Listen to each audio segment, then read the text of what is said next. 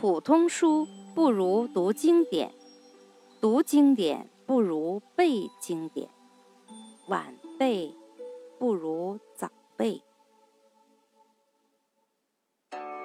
背诵经典当然要选最有价值的书。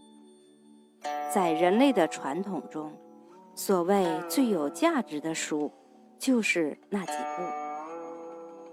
与其读诵一般书，不如读诵《三字经》；与其读诵《三字经》，不如读诵《千家诗》；与其读诵《千家诗》，不如读诵唐诗宋词；与其读诵唐诗宋词，不如读诵《文选·古文观止》；与其读诵文选，不如读诵诸子百家。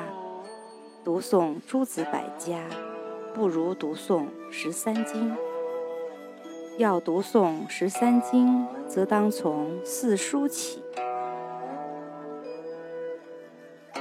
所谓四书，即指《论语》《大学》《中庸》《孟子》。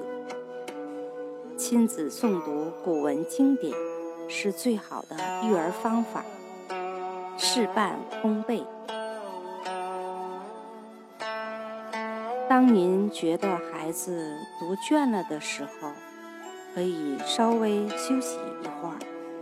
这时可以穿插打开《笠翁对韵》，由清初文学家李渔来教我们对对子，朗朗上口，值得一诵。